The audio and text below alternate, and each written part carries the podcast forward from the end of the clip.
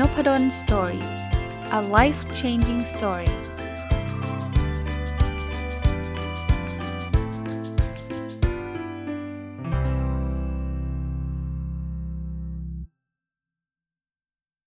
สวัสดีครับ ยินดีต้อนรับเข้าสู่นพดล Story พอดแคสต์นะครับ วันนี้จะไม่ได้เป็นการรีวิวหนังสือนะครับ แต่ว่าจะเป็นการเล่าประสบการณ์อันนึงที่ มันผ่านมาประมาณ 1 ปีพอดีเลยนะครับ ก็คือประสบการณ์ที่ผมส่งลูกสาวไปเรียนต่อที่ต่างประเทศนะครับ ที่ผ่านมาในช่วงระยะเวลา 1 ปีเนี่ยก็จะมีคนสอบถามเข้ามาเรื่อย ๆ ว่า เอออยากส่งลูกไปเรียนต่างประเทศบ้างนะครับ ไม่รู้ว่าดีหรือไม่ดียังไง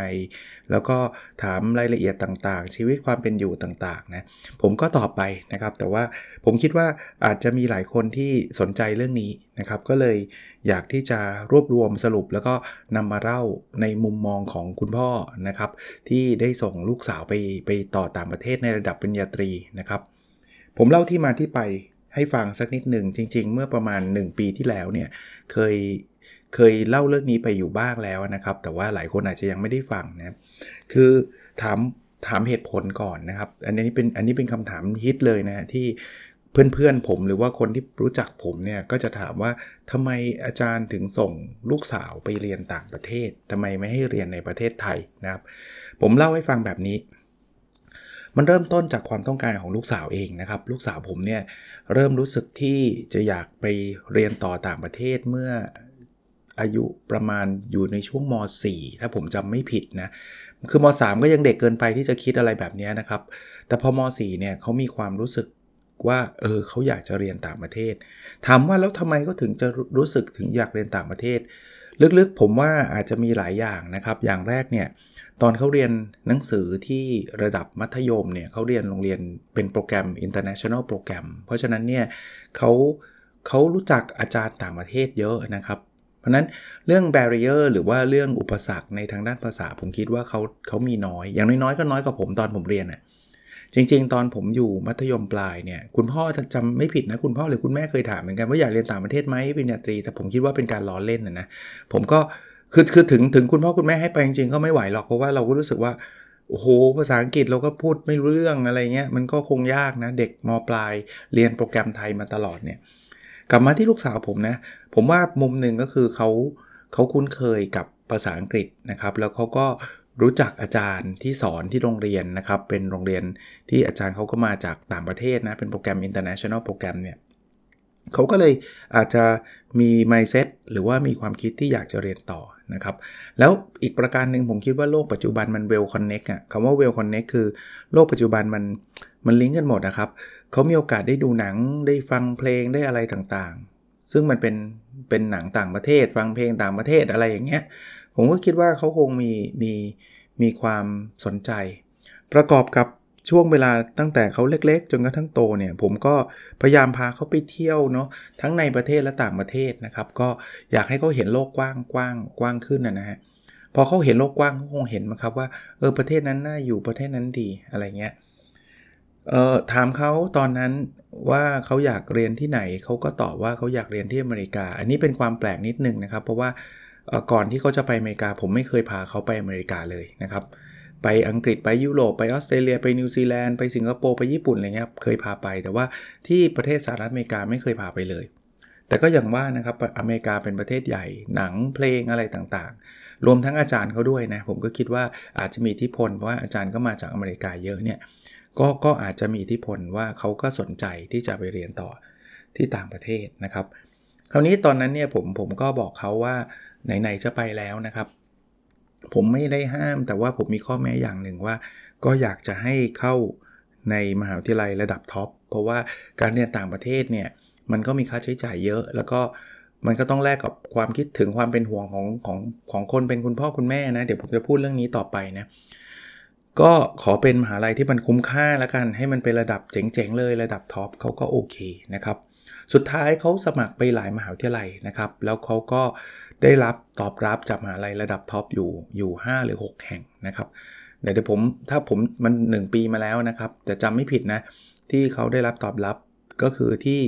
University of California at Berkeley ก็ก็เป็นระดับท็อปแล้วก็ที่นี่แหละครับ ที่ลูกสาวผมไปเรียนต่ออยู่ตอนนี้นะครับ ได้รับการตอบรับจาก University of Virginia นะครับ uh, University of North Carolina at Chapel Hill นะครับ University of uh, um, Indiana University at Bloomington นะครับ แล้วรู้สึกจะ waitlist waitlist ก็คืออยู่ใน list ที่เขาแบบว่าจะรอก่อนนะครับของ University of Michigan นะและอีกที่หนึ่งสมัครไปที่สิงคโปร์ก็คือ NUS นะครับ National University of Singapore ก็เรียกว่าเป็นมหาลัยที่ที่ที่มีชื่อเสียงนะครับ ก็ก็ผมก็ตามทำตามสัญญานะ เพราะนั้นที่มาที่ไปก็คือความตั้งใจและความสนใจของลูกสาวนั่นเองนะครับ ก็เลยคิดว่าเอาละได้ที่ UC Berkeley ก็เป็นมหาวิทยาลัยชั้นนำระดับโลกแห่งหนึ่งเลยนะเเขาสนใจจะไปเรียนทางด้านแนว business economics อะไรประมาณนี้ซึ่งเราก็ดู ranking แล้วนะครับ business ก็อันดับ 3 ของ US economic ก็อันดับ 1 ของ US นะก็เลยบอกว่า อะ งั้นไปนะครับ อันนั้นอันนั้นคือที่มานะครับ ซึ่งซึ่งก็ recap ไป ไปเมื่อปีที่แล้วก็เคยเล่าให้ฟังคร่าวๆไปแล้วทีหนึ่งนะแต่วันนี้จะมาเล่าว่าแล้ว1ปีที่ผ่านไปหนึ่งปีที่ผ่านมามีอะไรเกิดขึ้น ผมจะพูดถึงการเรียนนะครับ อันนั้นดับถัดไปพูดถึงการเรียน ผมไม่ได้เป็นคนเรียนเองนะครับ เพราะนั้นเนี่ยผมก็คงไม่ได้บอกได้ละเอียดหรอกว่าเรียนเป็นยังไง แต่ว่าระหว่างไปเนี่ยผมก็ได้พูดคุยกับลูกสาวนะครับ ลูกสาวก็เล่าถึงการเรียนในในมหาลัย ใน UC Berkeley นะครับที่เขาเจอนะครับเออมันมีคลาส2แบบนะครับคลาสที่ใหญ่มากนะครับคนเรียนเป็นร้อยนะกับคลาสเล็กๆนะครับในขณะเดียวกันมันก็มีคลาสแบบเขาเรียกว่า tutoring class นะครับอย่างเช่นเราเขาเขาบอกเขาเรียนคณิตศาสตร์นะคณิตศาสตร์เนี่ยมันจะเรียนคลาสใหญ่ พอเรียนคลาสใหญ่แล้วเนี่ยมันจะมีแบบคลาสย่อย คลาสใหญ่เนี่ยอาจจะเป็นหลายร้อยหลายร้อยคนเรียนเลยนะครับ ส่วนคลาสย่อยเนี่ยก็จะมีแบบนักศึกษาปริญญาโทปริญญาเอกเนี่ยมาช่วยคล้ายๆ ติวการบ้านอะ่ะสมมติคลาสใหญ่เขาให้การบ้านใช่ไหมแล้วใครเอาไปทำกันยังไงอะไรแบบนี้พอคลาสย่อยเนี่ยก็เหมือนเอาการบ้านมาเฉลยมั่งนะครับมาสอนมั่งอะไรเงี้ยเออมันก็แปลกดีนะในฐานะที่ผมสอนที่มหาลัยในประเทศไทยเราไม่มีแบบนั้น เรามีคลาส ใหญ่ก็มีนะครับ เป็นร้อยก็มีนะครับ แต่เรียนเรียนจบก็จบการต่างคนต่างกันกลับไปทำการบ้าน คลาสย่อยก็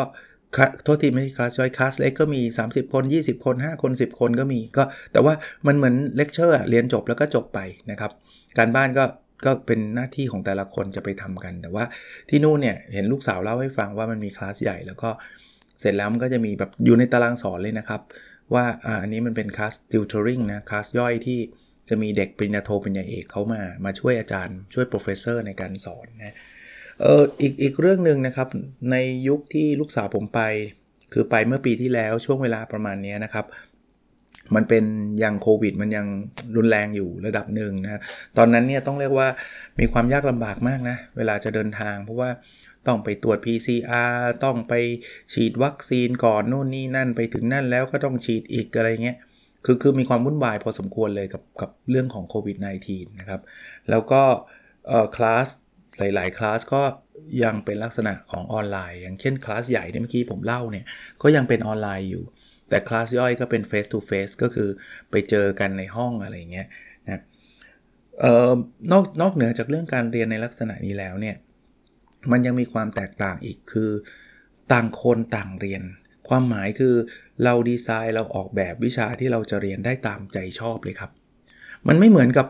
กับมหาวิทยาลัยในประเทศไทยนะผมผม reflect มุมของไทยได้เพราะว่าผมก็เป็นอาจารย์อยู่ในมหาลัยในไทยเนี่ยคือเราเข้ามาในคณะเนี่ยถึงแม้ว่าบางครั้งอาจจะมี section ให้เลือกบ้างนะแต่ว่าวิชาที่เรียนอะปีหนึ่งอะมักจะไม่หนีกันเท่าไหร่หรอก คือ บางคนอาจจะได้เรียนวิชานี้เทอมแรก บางคนอาจจะได้เรียนเทอม2 แต่ว่า the whole year คือคือทั้งปีอะเราจะเรียนคล้าย ๆ กันอะเรียนภาษาอังกฤษ เรียนวิชาแกนของคณะเรียนวิชาคอคอสของมหาวิทยาลัยอะไรเงี้ยมันจะมีไม่กี่วิชาหรอกครับที่เราต้องเรียน เพราะฉะนั้นเนี่ยถ้าเราอยู่คณะพาณิชยศาสตร์และการบัญชี 1 ปีเนี่ยถ้าดูทันสคริปต์แล้วจะไม่ค่อยต่างกันเท่าไหร่ เพียงแต่ว่าบางคนได้บาง section บางคนได้ เรียนเทอมหนึ่งบางคนเรียนวิชานี้เทอม2 สลับไปสลับมาแบบนี้แต่ไม่ค่อยไม่ค่อยต่างกัน ไม่ค่อยต่างกัน วิชาส่วนใหญ่ที่เรียนก็จะเป็นวิชาบังคับ แต่ลูกสาวผมที่ไปเรียนที่นู่นเนี่ยเขาลงทะเบียนกันเองนะครับ พูดง่ายๆว่าอยากเรียนอะไรก็เรียนไป เพียงแต่อย่างนี้ครับ เวลาเราเราเราสมัครเข้าไปเนี่ยเรามีเขียนไว้แหละ เราอยากเรียน business เราอยากเรียน economic แต่มันไม่ใช่ commitment นะ มันไม่ได้แปลว่าเราสมัครไปว่าเราอยากเรียน business แล้วเราต้องเรียน business เราจะไปเรียนวิชาสาขาอื่นไม่ได้ไม่ไม่ใช่นะครับ มันแค่ intention ว่าเราอยากเรียนอันนี้แล้วเขาก็ดูพิจารณาว่าเออมีโอกาสไหม แต่เวลาเราเรียนเนี่ยเราเรามาลงทะเบียนเรียนอะไรก็ได้ แล้วสุดท้ายเราบอกว่าไม่อยากเรียน business แล้วอยากเรียน psychology เราเรียนได้นะครับเขาจะเลือก คณะตอนประมาณปี2นะครับประมาณปี 2 เพราะนั้นเนี่ยปี 1 มันคล้ายๆ เป็นช่วงเวลาในการ explore ตัวเอง explore ก็คือการสำรวจตัวเองว่า เออ ฉันชอบอะไรไม่ชอบอะไร คราวนี้ถ้าใครอยากเรียน business เนี่ยอย่างที่ UC Berkeley นะ อันนี้อันนี้ต้องเน้นไว้ก่อนนะ มันอาจจะไม่ได้เหมือนกันทุกมหาวิทยาลัยนะครับ แต่ว่าผมจะเล่าประสบการณ์ของลูกสาวที่ UC Berkeley คือคือเขาจะเข้าเข้า business school อะ โปรแกรม business เนะ่ยเรียนจริงๆอะคือปี 3 กับปี 4 เพราะนั้นปี1เนี่ย explore ปี2เนี่ยก็ explore แต่ว่าความที่มัน explore มันเป็นแบบนี้ครับ คือมันไม่ใช่ว่าไปเรียนวิชาอะไรก็มาก็ไม่รู้แล้วอยู่ดีๆ ปี 3 จะมาเข้า business school ได้ไม่ใช่ เขาจะมี requirement ของการเข้า business school อยู่ว่า เฮ้ยถ้าเกิดคุณจะเข้าเรียน business school ในปี 3 ปี 4 เนี่ยนะ คุณต้องผ่านวิชาดังต่อไปนี้ 1 2 3 4 5 เกรดขั้นต่ำต้องเท่านี้ตึ๊ดตึ๊ดตึ๊ดตึ๊ดแปลว่า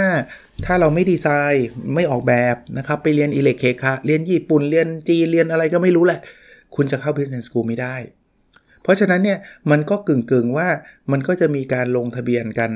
ที่วางแผนกันระดับหนึ่งแหละ มันไม่ใช่ว่าปีหนึ่งอยากจะเรียนอะไรเรียนไปเลย ไม่ได้เกี่ยวข้อง คือทำแบบนั้นก็ได้มันก็จะเสียเวลาครับ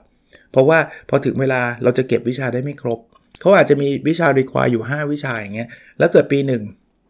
เทอม1เทอม2ไปลงอะไรไม่ไม่รู้ไม่ลง 5 วิชานี้เลยเนี่ยพอปี 2 เทอม1เนี่ยเขาจะให้เลือกแล้วเขาจะให้แบบคล้ายๆ apply อะ apply สมัครไปยังคณะที่เราอยากที่จะเรียน ซึ่งพอ apply ไปวิชาเราไม่ครบก็ apply ไปไม่ได้ นึกนึกภาพออกไหมครับ เพราะฉะนั้นเนี่ยเขาก็จะมีแบบบางบางอันเราก็จะเริ่มวางแผนแล้วก็แล้วก็ไปเรียนในวิชา คราวนี้การเข้าเข้าคณะของเขาเนี่ย อันนี้แตกต่างกันนะครับ บางคณะเนี่ยมันไม่ใช่ว่าผ่านตัวนี้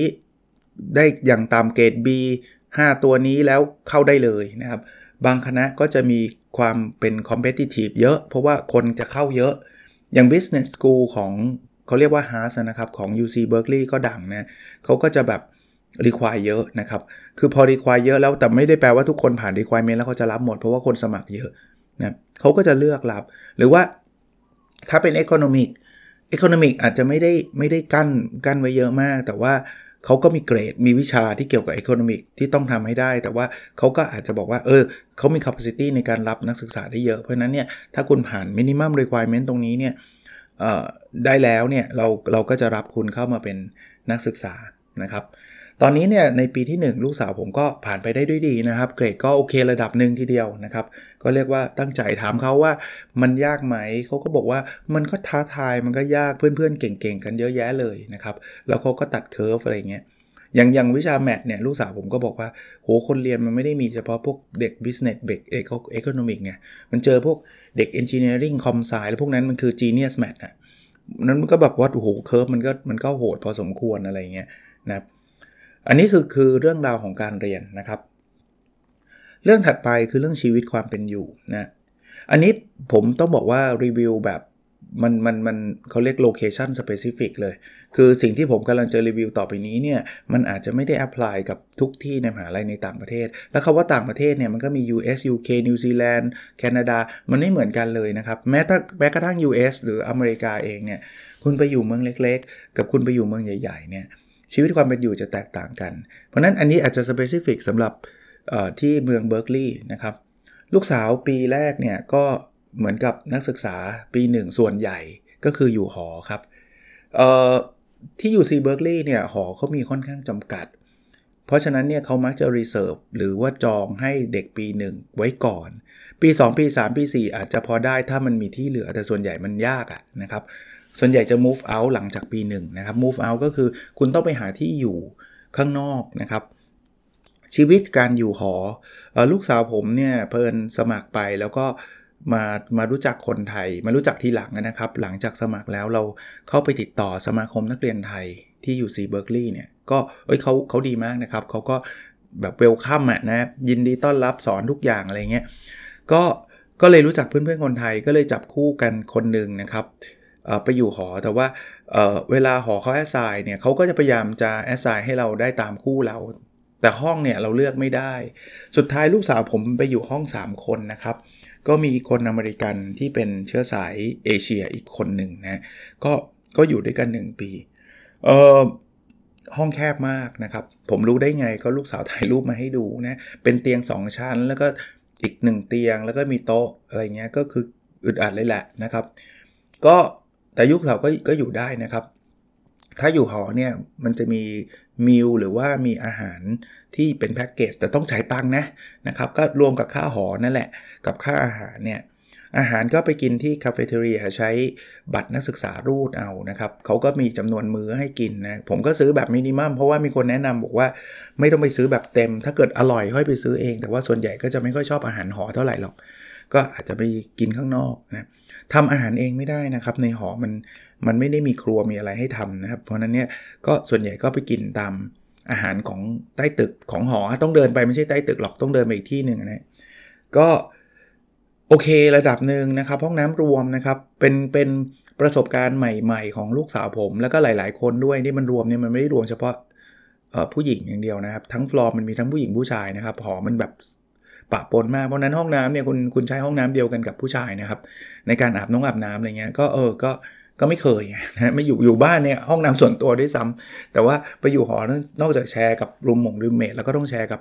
ห้องอื่นด้วยเพราะหนึ่งฟลอร์มันจะมีห้องหรือ 2 ห้องเองนะฮะห้องน้ำหมายถึงที่รวมผมไม่รู้กี่ห้องหรอก แต่ว่ามันมีที่รวมอยู่นะครับ สภาพแวดล้อมภายนอกเนี่ยต้องเรียกว่าในมหาวิทยาลัยลูกสาวผมก็บอกก็โอเคระดับหนึ่งแต่ว่า รอบๆ มหาวิทยาลัยเนี่ยมี homeless เยอะนะครับ เพราะฉะนั้นเนี่ยเขาก็จะมี concern เวลาเดินทางนะครับ แล้วแล้วคลาสที่ UC Berkeley บางคลาสก็เลิก2ทุ่มมั่ง บางทีเขามีกิจกรรมต่างๆ เขาก็เลิก3ามทุ่มมั่งอะไรอย่างเงี้ย ซึ่งมันก็มีมีความกังวลนิดหน่อย แต่ว่าอยู่มาสักพักเขาก็จะคุ้นชินว่าเออคนนักศึกษามันก็เลิกคลาสก็เดินกันมาหลายคนอยู่เหมือนกันนะ ส่วนส่วนคนที่เป็นเหมือนกับโฮมเลส นะครับก็ก็มีให้เห็นเยอะๆเลยเขาบอกลูกสาวผมบอกเยอะเลย แล้วก็ชอบมาคุยมาอะไร ซึ่งเราก็ไม่ comfortable ในมุมของอพ่อแม่เองเราก็เป็นห่วงนะเป็นห่วง แต่ว่าบางทีลูกสาวเดินคนเดียวบ้างนะคือคือคนเดียวเนี่ยอาจจะตอนเย็นๆ หรือตอนอะไรอย่างเงี้ยนะครับ ก็โทรมาคุยแบบให้คุยเป็นเพื่อนมีมีบ้างนะครับ ก็แต่แต่ลูกเขาบอกไม่ต้องเป็นห่วงเขาเขาทราบนะครับว่าถ้าถ้ามันมืด เขาจะไม่เดินคนเดียวนะถ้าจะมันมืดเขาก็จะมีเพื่อนมาเดินด้วยนะครับ ก็ก็บางทีมันเลิกคลาสมืดนะนะครับ มันก็ต้องมีคนมาเดินด้วย เขาก็บอกว่าเขาเขาทราบดีว่ามันมีคอนเซิร์นเรื่องความปลอดภัยอะไรเงี้ยนะครับที่ที่มีอยู่นะเพราะนั้นถ้าอยู่มืดๆเขาก็จะไม่ไม่ไม่พยายามออกไปในที่แบบนี้นะถ้าเรียนเสร็จก็อาจจะรีบกลับอะไรเงี้ยนะครับ อันนั้นก็เป็นภาพรวมนะ โดยโดยรวมผมว่าถามว่ามันน่าแบบโหกังวลขนาดนั้นไหมก็อาจจะไม่ถึงขนาดนั้นนะครับแต่ในมุมพ่อแม่เราอยู่เมืองไทยเนี่ยเราก็จะต้องคือคือพ่อแม่ทุกคนมั้งครับ เราแต่ก่อนเรารับส่งลูกอะ่ะคือเรียนหนังสือไม่เคยกลับเองด้วยซ้ำนะแต่ว่าพอไปที่นู่นเขาก็ต้องทำอะไรด้วยตัวเองก็ก็ต้องไว้วางใจ แต่ก็เราก็สอนไปหมดแล้วนะครับ มาถึง issue issue หนึ่งก็คือการเปลี่ยนแปลงของลูกนะ ลูกสาวผมไปอยู่ที่นั่น 1 ปีเนี่ยช่วง summer กลับมาอยู่ที่เมืองไทยนะครับตอนตอนช่วงช่วงเบรกอะช่วงเรียกว่าพอหมด1เทอมก็ก็บินกลับมานะครับเทอมแรกอาจจะมีเวลาอยู่เมืองไทยได้สัก 3 3 สัปดาห์มั้งครับ แต่พอเทอมซัมเมอร์เนี่ยลูกสาวผมก็มาอยู่เมืองไทยสัก 3 เดือนนะเออเราเห็นการเปลี่ยนแปลงของเขาเหมือนกันเนาะคือรู้สึกเลยว่าเขาโตเป็นผู้ใหญ่ขึ้นเยอะนะครับขึ้นเยอะ คือ สมัยเรียนมัธยมปลายเนี่ยเขาก็เรียกว่าทุกอย่างพ่อแม่ทำให้ซะเยอะนะครับ อย่างเช่นการเดินทาง การไปรับไปส่งนะครับ หรือเวลาเราจะไปเที่ยวไหนเนี่ยคนที่จะเตรียมเรื่องเอกสารวีซ่งวีซ่าก็เป็นภรรยาผมนะในการเที่ยวต่างประเทศนะขอวีซ่งวีซ่าลูกสาวก็กับลูกชายก็แค่ไปไปไปด้วยแค่นั้นเองไปโชว์ตัวว่าเนี่ยมีตัวตนจริงแค่นั้นเองไม่ได้ทำอะไรเองนะแต่พอ ไปเรียนที่นู่นเนี่ยทุกอย่างมันอยู่ในมือเขาหมดเลยนะครับ การวางแผนการเดินทางเเขาบินไปที่นู่นผมไม่ได้บินไปส่งนะครับ ตอนบินไปครั้งแรกเนี่ยเพิ่นตอนโควิดมันมีปัญหาเยอะมากแล้วผมก็เลยไม่ได้ไปส่งแล้วแต่เขาไปกับพวกเพื่อนๆที่เรียนอยู่ปีหนึ่งด้วยกันนะครับกลับมาเมืองไทยครั้งแรกมีเพื่อนกลับมาด้วยนะครับ แต่บินกลับไปอีกครั้งหนึ่งเนี่ยเขาบินคนเดียวละนะบินคนเดียวละแล้วก็ จองตั๋วเครื่องบินอะไรเองนะเรื่องวีซ่งวีซ่าเขาก็เริ่มจะรับผิดชอบตัวเองได้เยอะนะครับ เรื่องการวางแผนการเดินทางเดินทางต่างๆ คล่องขึ้นนะครับ เติบโตขึ้น ความคิดเป็นผู้ใหญ่มากขึ้นนะครับ independent มากขึ้นนะครับ คือคือความหมายคือเขาก็เหมือนกับ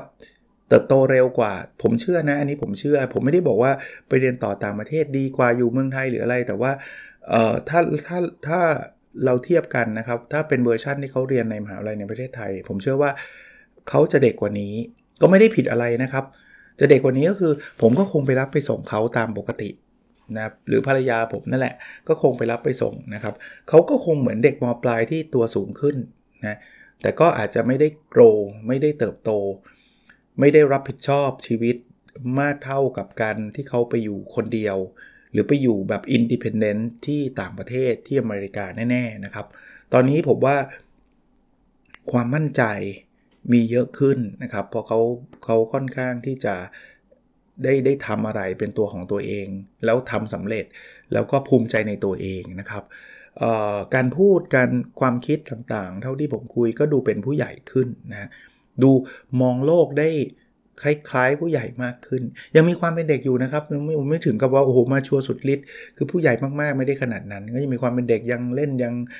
อะไรแบบนี้อยู่ แต่ว่าเริ่มมีความคิดความเข้าใจโลกเยอะขึ้นนะครับ อันนี้ก็เป็นเป็นอีกอีกมุมหนึ่งของการไปเรียนต่างประเทศนะครับเอ่อ UC Berkeley เนี่ยมีชื่อเสียงเรื่องของความเป็น liberal เยอะนะครับ liberal คือความยึดถือความเป็นตัวตนความเป็นอิสระนะครับ ค่อนข้างค่อนข้างมากนะครับ ซึ่งในสังคมไทยของเรายังมีความเป็นคอนเซอร์เวทีฟอยู่เยอะระดับหนึ่ง เพราะฉะนั้นเนี่ยเขาก็จะมองมองในมุมของ liberal มากขึ้นนะ มองในมุมของเรื่องสิทธิเสรีภาพเยอะขึ้นกว่าเดิมนะครับ แต่อันนี้มันไม่ได้เกี่ยวกับ UC Berkeley อย่างเดียวหรอกจริงๆแล้ว ผมว่าเด็กวัยรุ่นเกือบทุกคน และโดยเฉพาะวัยรุ่นในยุคนี้ เป็นคนที่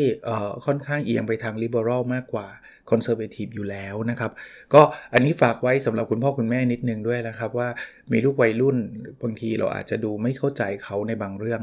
ก็เขาเกิดมาคนละยุคกับเรานะครับ เราพวกเรานะส่วนใหญ่นะพวกเราจะมีความคิดแนวคอนเซอร์เวทีฟเยอะกว่านะครับ ซึ่งถ้าเทียบกับคุณพ่อคุณแม่เรา คุณพ่อคุณแม่เราก็จะคอนเซอร์เวทีฟมากกว่าเรานะครับความรู้สึกพ่อแม่บ้างนะครับ ต้องบอกว่าการส่งลูกที่แบบ แบบเราเลี้ยงมาตลอดจนกระทั่งอายุ 18 แล้วเป็นลูกสาวด้วยนะ จริงๆก็ไม่เกี่ยวลูกสาวลูกชายหรอก แต่ว่าผมครอบครัวผมเป็นครอบครัวที่ใกล้ชิดกันมากนะ ผมกับลูกเนี่ยต้องเรียกว่าเราไม่เคยอยู่ห่างกันเลย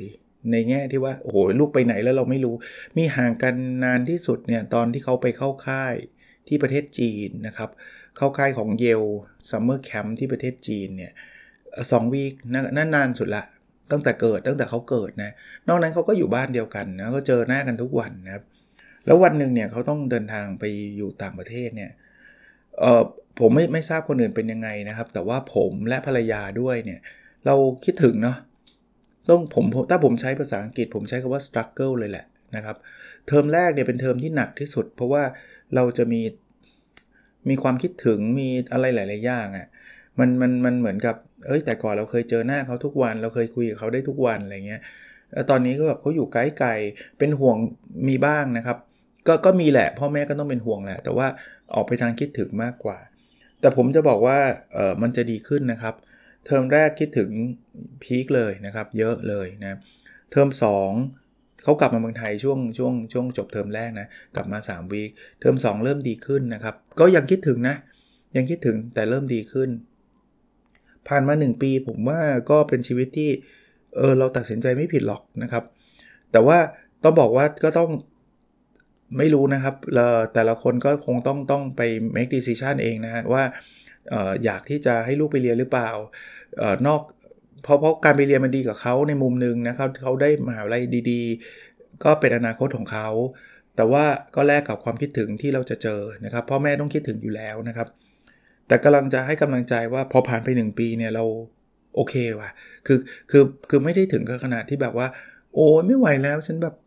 แย่เลยอะไรเงี้ยไม่ไม่ไม่ไม่ได้เป็นแบบนั้น แล้วผมเชื่อว่าเราจะดีขึ้นเรื่อยๆนะครับดีขึ้นเรื่อยๆ นั่นคือความรู้สึกที่ที่เกิดขึ้นใน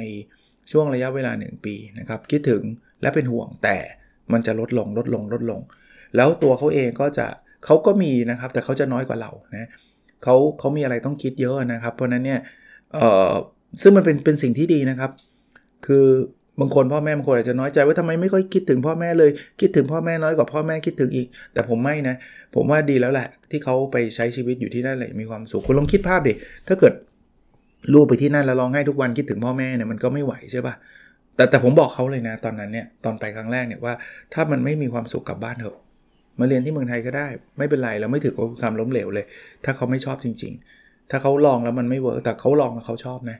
มันมันชาเลนจ์เขาดีนะครับเขาก็เออก็ก็ก็แลกกันกับความคิดถึงแต่เราคิดว่า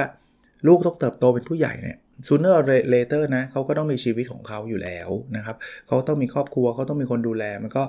คือคือเราไม่สามารถจะไปยึดติดว่าอุ้ยเขาต้องอยู่กับเราตลอดไปมันคงไม่ได้นะครับ เขาคงต้องเติบโตไปเป็นผู้ใหญ่ที่ที่มีสละแต่แน่นอนผมมั่นใจนะครับว่าความเป็นพ่อลูกความเป็นแม่ลูกเนี่ยมันจะอยู่ตลอดการอยู่แล้วนะครับ ก็อันนั้นเป็นความรู้สึกนะเรื่องสุดท้ายวันนี้อาจจะยาวนิดนึงนะครับ แต่ว่าน่าจะเป็นประโยชน์กับหลายคนนั่นคือ ความคุ้มค่านะครับ ความคุ้มค่าเนี่ยผมผมมองอยู่ 2 มุมนะครับ คือความคุ้มค่าในมุมของความรู้สึก ซึ่งเมื่อกี้พูดไปแล้วว่าการที่ลูกจะอยู่ห่างเราก็มีความรู้สึกคิดถึง แล้วก็ความรู้สึกเป็นห่วงในในหลาย ๆ เรื่องนะฮะมันต้องแลกกับความเจริญเติบโตของลูกนะครับมันแลกกับอนาคตของลูกที่ลูกได้ไปอย่างอย่างอย่างเคสผมเนี่ยเขาก็ได้ไปอยู่แบบระดับ top ของ ของโลกเลยก็ได้นะครับไอ้ UC Berkeley เนี่ยก็เป็น U ที่สมัยผมเรียนผมก็ใฝ่ฝันว่าเออเราอยากไปเรียนที่นี่เนอะแต่ว่าก็ไม่ได้มีโอกาส แต่เน้นนะผมไม่ได้บังคับเขาไปนะครับเขาไม่อยากไปอยู่บ้านเลยเรียนที่เมืองไทยก็ได้นะครับ ผมไม่ได้ว่าเลยดีดีซะอีกนะใกล้ชิดกัน อันนั้นคือเรื่องความคุ้มค่าที่ 1 ความคุ้มค่าที่ 2 ก็ต้องหลีกเลี่ยงไม่ได้คือเรื่องของเงินนะครับมีคนถามบอกว่าเรียนเมืองนอกใช้เงินเยอะไหมคือไม่ไม่ไม่ได้อยากบอกจำนวนเงินเหตุผล เพราะ แต่ละมหาวิทยาลัยไม่เหมือนกัน มหาวิทยาลัยรัฐจะมีค่าเทอมน้อยกว่ามหาวิทยาลัยเอกชนอยู่ระดับหนึ่งก็ไม่ได้อยู่มากเอ่อที่อยากจะแชร์คือท่านลองเข้าไปดูในเว็บของมหาลัยที่อยากให้ลูกไปเรียนครับ ในนั้นมีเขียนค่าเทอมไว้ชัดเจนว่าปีละเท่าไหร่นะครับชัดๆ มาก ๆ เลยนะครับ เพราะนั้นแต่ละที่จะแตกต่างกันตรงนี้ ถ้าใครเป็นซิติเซน แล้วได้เรียนมหาวิทยาลัยที่อยู่ในรัฐที่ท่านอยู่ก็จะถูกมากนะครับ ถูกแบบเกินครึ่งเลย อย่าง UC Berkeley เนี่ย ถ้าใครเป็นซิติเซนแล้วก็อยู่ในมหาวิทยาลัยอยู่ในรัฐแคลิฟอร์เนียเนี่ย ค่าเทอมจะถูกครับ แต่ถ้าเป็น out of state รวมทั้งพวกเราด้วยเราอยู่เมืองไทยอย่างเงี้ยค่าเทอมจะแพงครับ ก็แลกกันนะครับตรงนี้ก็ก็ผมว่าคุ้มไม่คุ้มขึ้นอยู่กับสถานะทางการเงินของแต่ละท่านด้วยเนาะที่ท่านมี แล้วก็อย่างที่ผมบอกนะครับว่าบางเออมีคนถามเรื่อง scholarship นะครับ เรื่องของทุนนะเอ่อทุนเนี่ยมีบ้างนะครับ แต่ว่าต้องเรียกว่าก็ competitive มากนะครับลูกสาวผมเนี่ยตอนสมัครเนี่ยขอทุนแล้วได้ทุนที่ Indiana University at Bloomington นะครับเขาให้ทุนก็หลายแสนอยู่นะ แต่ว่าพอเราเทียบกับ UC Berkeley ที่ไม่ได้ทุนเนี่ย เราก็รู้สึกว่าเออเราก็ อยากจะอยากจะมาเรียนที่นี่มากกว่า ก็ก็ไม่ได้ว่าว่าที่อื่นไม่ดีอะไรนะครับ ก็แล้วแต่แล้วแต่จะคนจะเลือกนะ เพราะ Bloomington นี่ก็ระดับ top หรือยิ่ง business เนี่ยก็ top 10 เลยนะก็ก็เราก็คงต้อง trade off ในเรื่องพวกนี้นะครับ อาจจะต้องวางแผนการเงินนิดนึงสำหรับคนที่แบบไม่ได้มีแบบโอ้ยแบบเอ้ยเหลือๆเลย มีเป็นแบบหมื่นล้านอะไรเงี้ยไอ้พวกนั้นไม่ต้องทำอะไรมากหรอกสบาย แต่ว่าถ้าถ้า มีระดับหนึ่งนะครับ ถ้าไม่มีเลยอาจจะลำบากนิดนึงนะครับที่จะจะถ้าจะต้องหาทุนนะ แต่ในในประเทศไทยก็มีนะครับ แต่ต้องกลับมาใช้ทุนอะไรเงี้ยก็ลองสืบค้นดูนะครับ ทุนของธนาคารแห่งประเทศไทย ทุนกอพอทุนอะไรเงี้ยยังยังพอมีอยู่ แต่ว่าข้อจำกัดคือการที่ต้องกลับมาใช้ทุนนะครับ คุ้มไม่คุ้มผมคิดว่าส่วนตัวผมคิดว่าคุ้มส่วนตัวผมนะ แต่ว่าแต่ละคนสถานะคอนเทกต์บริบทแตกต่างกัน เพราะฉะนั้นเนี่ยลองไปพิจารณาดู ก็ เอาเป็นว่าเอ่อถ้าใครสนใจเรื่องนี้ก็น่าจะเป็นประโยชน์นะครับ สนใจอยากจะให้ลูกลองไป explore เรียนต่างประเทศก็อาจจะเซสชันนี้อาจจะเป็นประโยชน์ ถ้าไม่ได้สนใจก็ถือว่าเป็นการเล่าเรื่องให้ฟังก็ตามชื่อช่องนะฮะนพดลสตอรี่นะครับ ก็เผื่อจะฟังเพลินๆก็ได้นะครับ โอเคครับ แล้วเราพบกันในสดถัดไปนะครับ สวัสดีครับ